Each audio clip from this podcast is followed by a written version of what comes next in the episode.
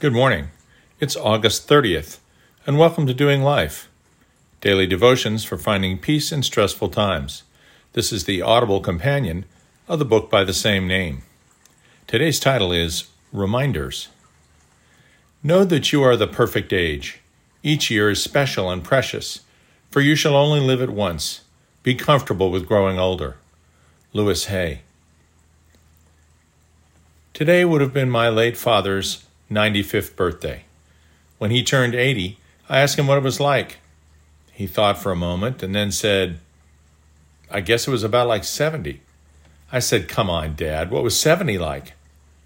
Again, he looked contemplative and said, Really, I guess about like 60. Now I just felt like he wasn't trying. Okay, Dad, what was 60 like? I was 52 at the time. He got a little twinkle in his eye and said, Nothing like 50, son, because everything goes to hell after 50. I think I've told you that story before, but it's okay because it bears repeating. In the physical sense, my dad may have been right. My wife and I were laughing the other morning because neither of us could remember getting up in the morning when nothing hurt. When you're young, you just take your body for granted. You just don't think about the fact that the laws of entropy apply to your muscles, sinews, bones, and organs. A few weeks ago, our grandchildren were reading the Shel Silverstein poem, Sick, out loud, and it seems apropos here. I cannot go to school today, said little Peggy Ann McKay. I have the measles and the mumps, a gash, a rash, and purple bumps. My mouth is wet, my throat is dry, I'm going blind in my right eye. My tonsils are as big as rocks. I've counted 16 chicken pox, and there's one more. That's 17. And don't you think my face looks green? My leg is cut. My eyes are blue. It might be instamatic flu. I cough and sneeze and gasp and choke. I'm sure that my left leg is broke. My hip hurts when I move my chin. My belly button's caving in. My back is wrenched. My ankle sprained. My appendix pains each time it rains. My nose is cold, my toes are numb. I have a sliver in my thumb. My neck is stiff. My spine is weak. I hardly whisper when I speak. My tongue is filling up my mouth. I think my hair is falling out.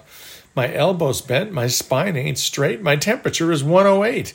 My brain is shrunk. I cannot hear. There's a hole inside my ear. I have a hangnail, and my heart is. is what? What's that? What's that you say? Today is Saturday? Ha! Goodbye. I'm going out to play.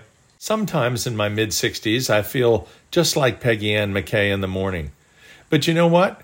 Every joint that creaks, every back muscle that spasms, every digit that's numb, every toe with gout, every bout of reflux, every knee that screams, believe it or not, reminds me of what a gift my body has been and that I better do more to take care of it.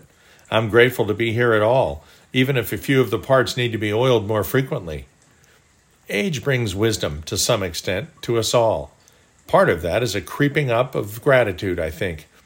Things that we took for granted most of our lives become more precious in our sight, as they always should have been, really. Pain in your back is really nothing as a price to pay for hearing the laughter of your grandchildren as they read a Shel Silverstein out loud. He will renew your life and sustain you in your old age. Ruth 4:14. Wisdom belongs to the aged and understanding to the old. Job 12 12. Grandchildren are the crown of the aged. Proverbs 17 6. Dear Heavenly Father, we love you and we know that your love for us is steadfast and will carry us through our old age and our infirmities. Thank you that you have given us these marvelous machines we call bodies, and give us the mental fortitude to work to preserve them. And finally, Lord, Thank you for grandchildren, that we can relive the carefree years of our youth in their laughter. Amen.